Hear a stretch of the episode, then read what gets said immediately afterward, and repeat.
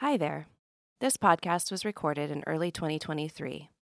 With the acknowledgement that our world and current events shift every day, we hope you enjoy this slice of life from our community's voices.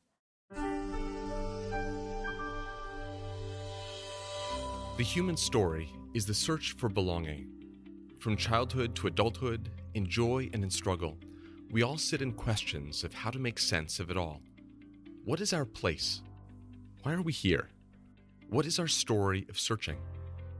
Join us in conversation with community members, each sharing some of their own story. I am Ben Spratt, and this is Belonging. So grateful to get to be in conversation with you, Cantor Iacono. So, our prompt is going to be rather general here, and it really is in understanding that this is a community filled with different stories, each person carrying a different thread and narrative. One of the things that weaves us together, weaves us into a larger arc of Jewish community, is simply the search for belonging. So, we'd love to begin by asking to hear from you a bit about your personal search for belonging. So I spent a long time um, belonging pretty successfully to an identity that I assumed in high school in order to hide my actual identity and the things that I was feeling.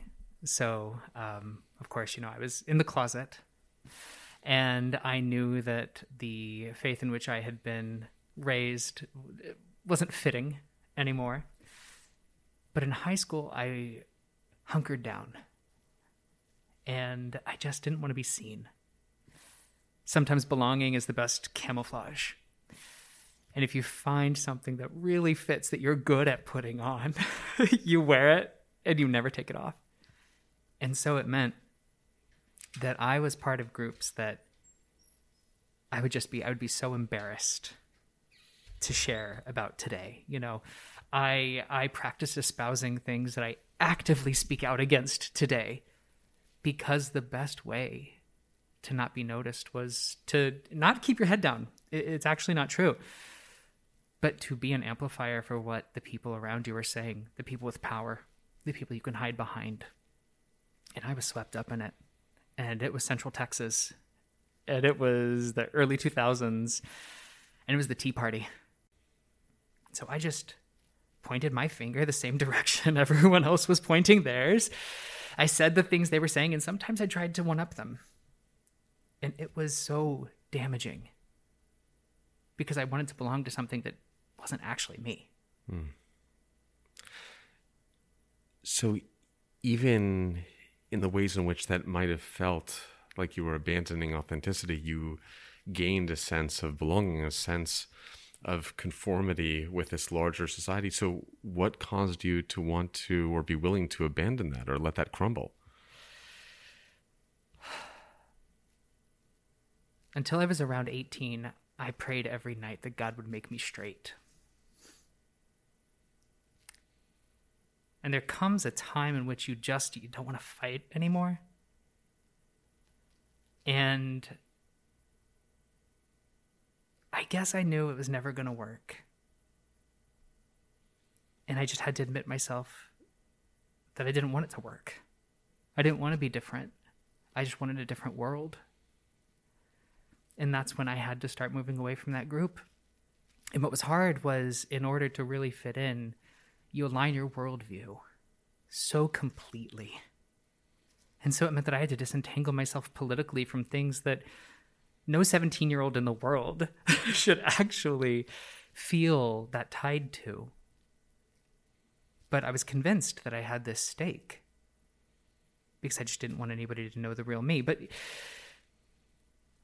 I went to college and it was in my first attempt at undergrad. I was laying in bed one day and I was praying.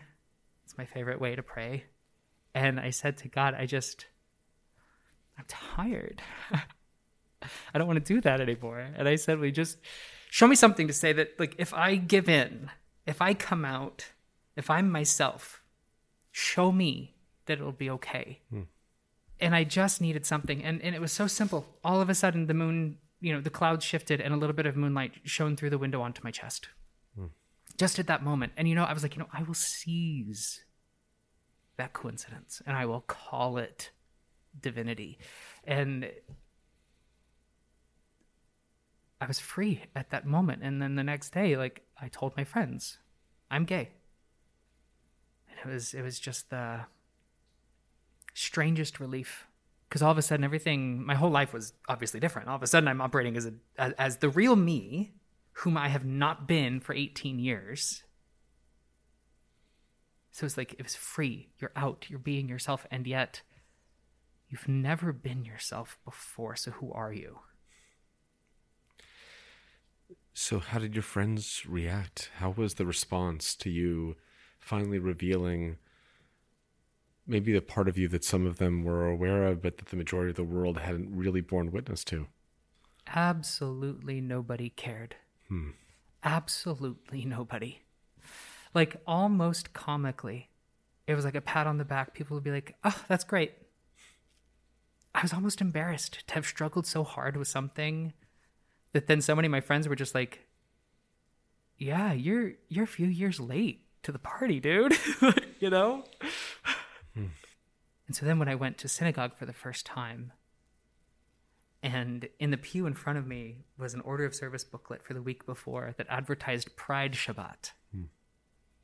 I just, I realized I had exported all of the things I'd learned from my tiny corner of religious experience that I'd grown up with.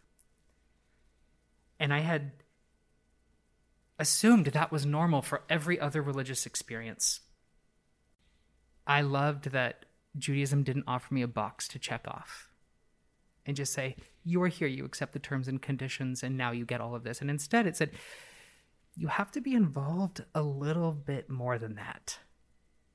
You have to come and feel this community as your community and these people as your people. You know, the number of times our prayer book reminds us that we are connected to each other was something I'd never experienced. I was used to praying in a vacuum, even in a megachurch of 3,000 people. I was alone with everyone else. And the first time I'm in a synagogue, being chanted at in Hebrew that I did not understand, I felt like I was participating in something for the first time. You know, I love thinking of the namesake of being Ivrim, of being Hebrews, of being boundary crossers. You know, that there's a almost an innate queering of identity that comes from that kind of moniker, that kind of namesake, and this idea that the state of mind we're, we're most commanded to return to is that of being the marginalized person, the outsider, the stranger.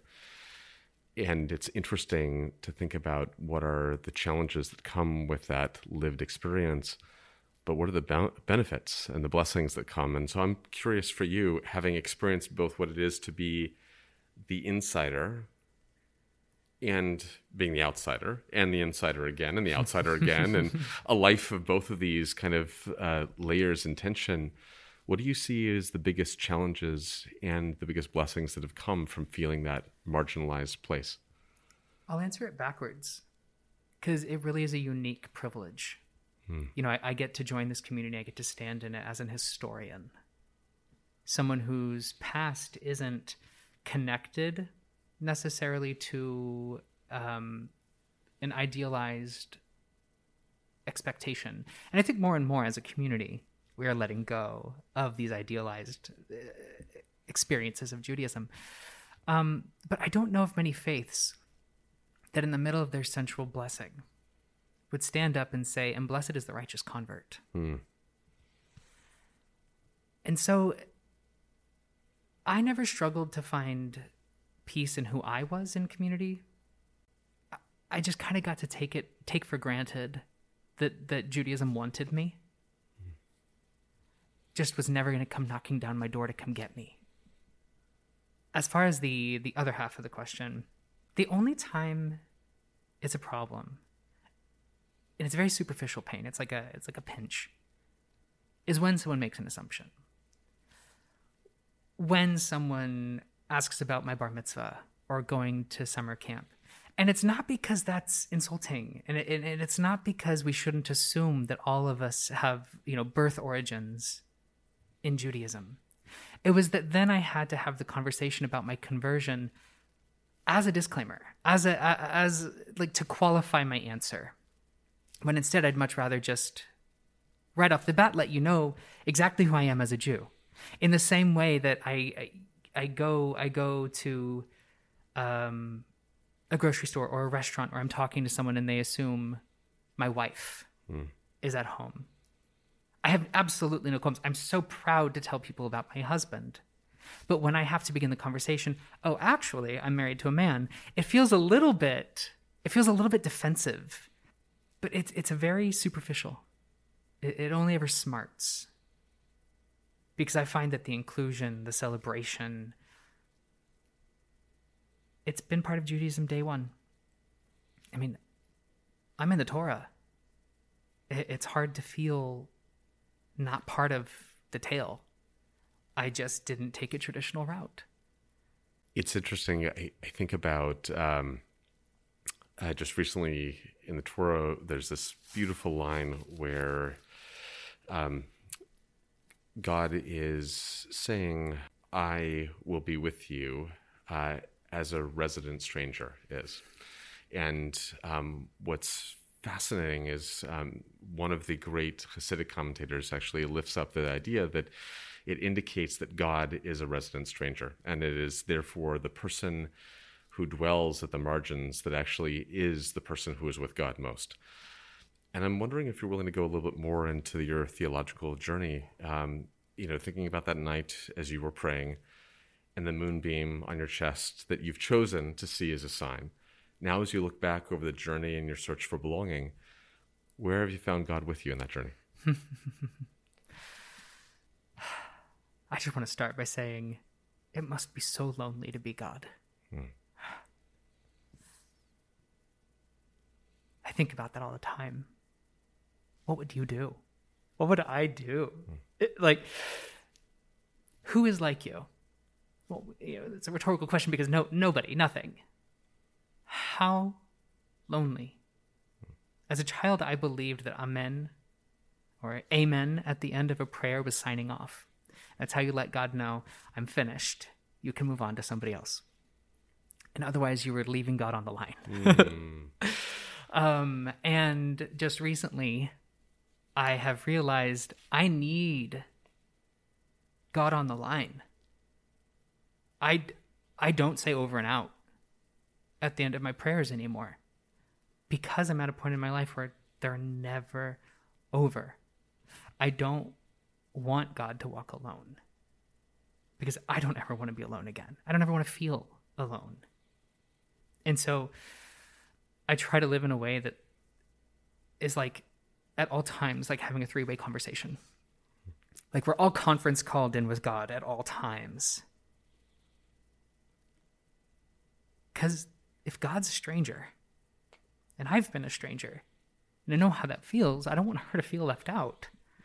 Because it's it's just it's the worst. You feel small, but not small in a good way, like small when you stand under the sky. You feel small in a way that doesn't matter. Not small in it's because of your insignificance that you're significant.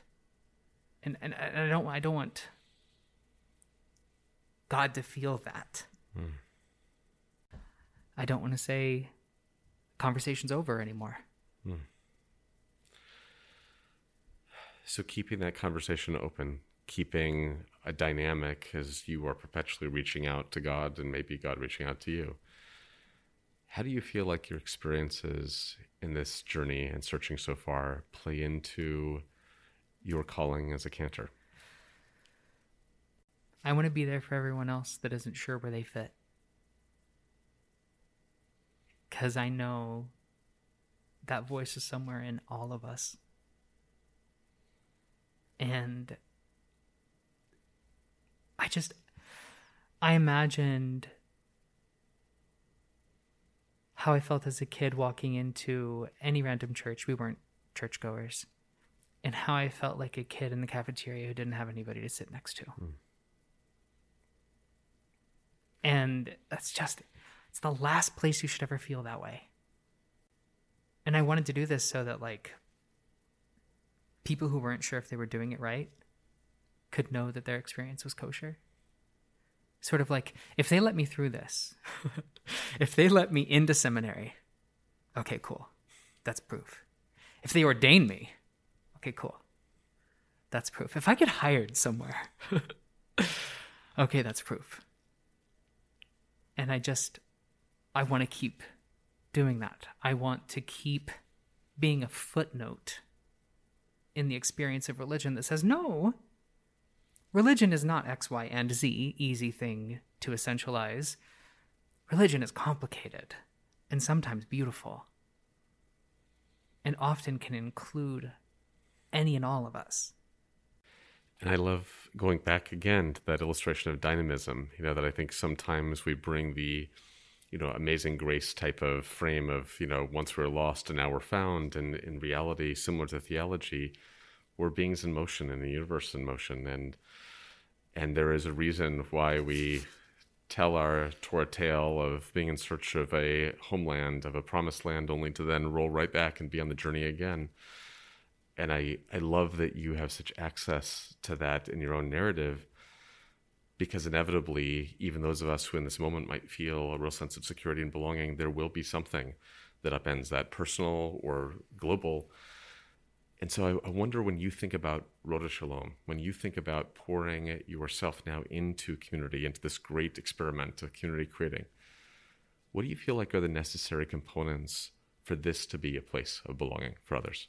Ah, first and foremost, I think you have to trust that everybody wants to be on the same page. Not that everyone is coming here for the same thing, but that everybody who's here has something they need, and they're all coming to the same place for that need. That trust is already you know you don't you don't want to be the only kid looking for that spot in the cafeteria but if you come here knowing that everyone is sheepishly carrying their tray. It's suddenly not lonely. We're suddenly part already. Before we've said hello to a single person, we're all doing the same thing. We came here looking for understanding or connection. For me, that's enough.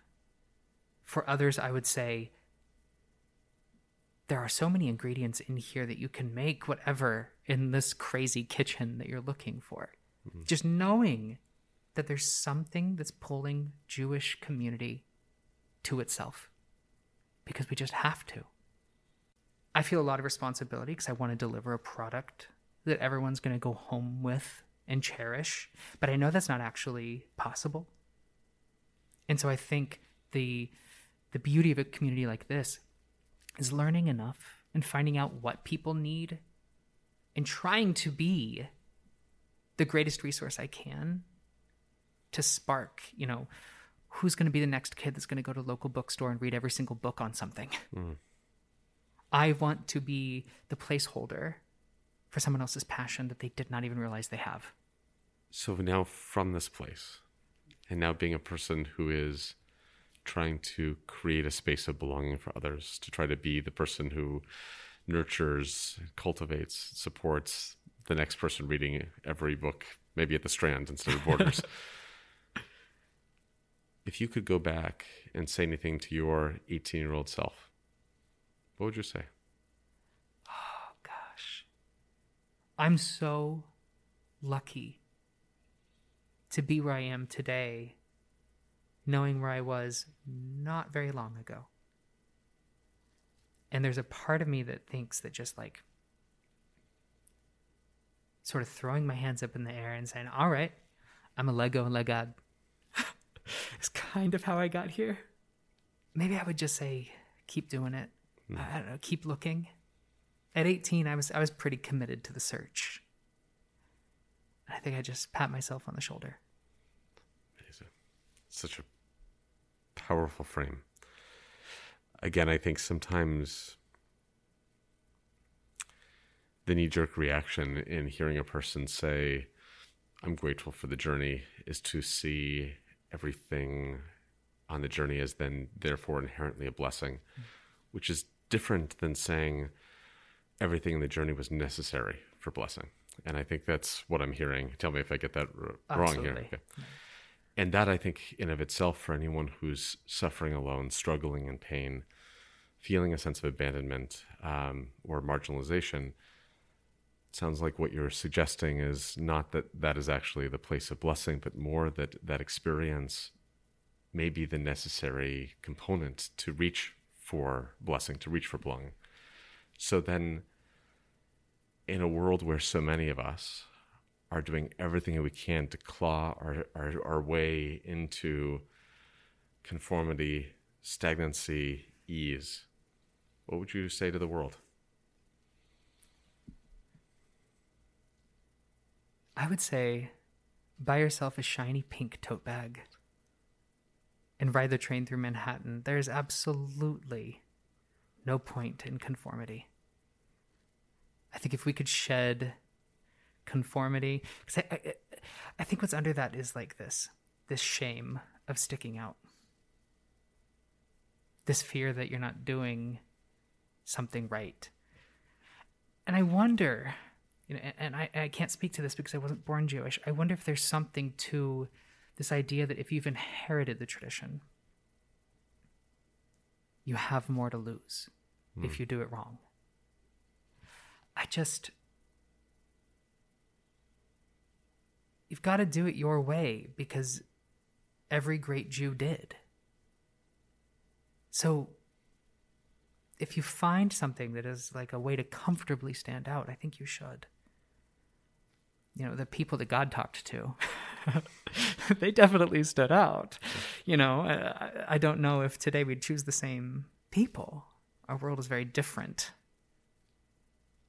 But nobody ever, you know, made a glorious scene because God couldn't tell them apart from someone else.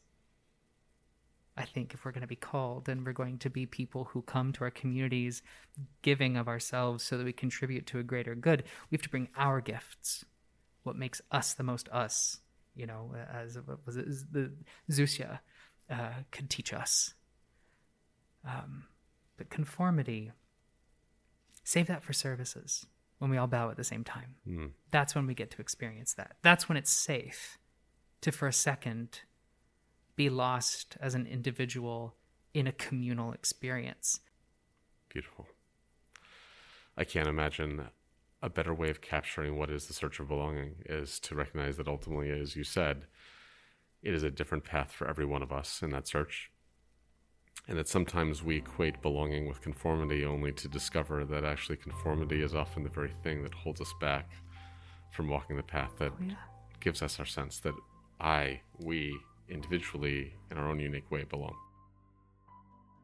I want to offer gratitude. You are such a blessing, Stefano. Um, really, I, this is such what an incredible conversation. That really, I mean, with no outside of like a general frame, that you could just dive in. I mean, this was just filled with wisdom and gleanings and opportunities for people to be held. Um, this is amazing. Thank you. I'm just trying to return what Jewish community has always given me.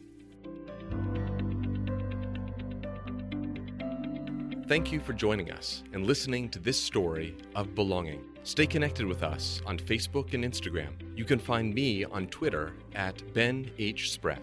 For more information about CRS, visit us online at rodephsholom.org.